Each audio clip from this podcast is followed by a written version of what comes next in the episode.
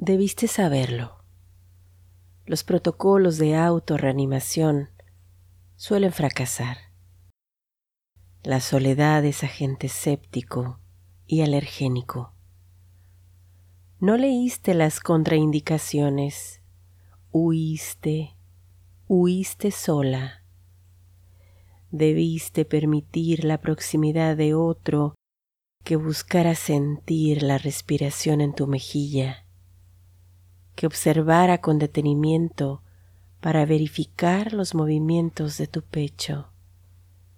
Debiste permitirle el boca a boca. Debiste abrazar en él la vida.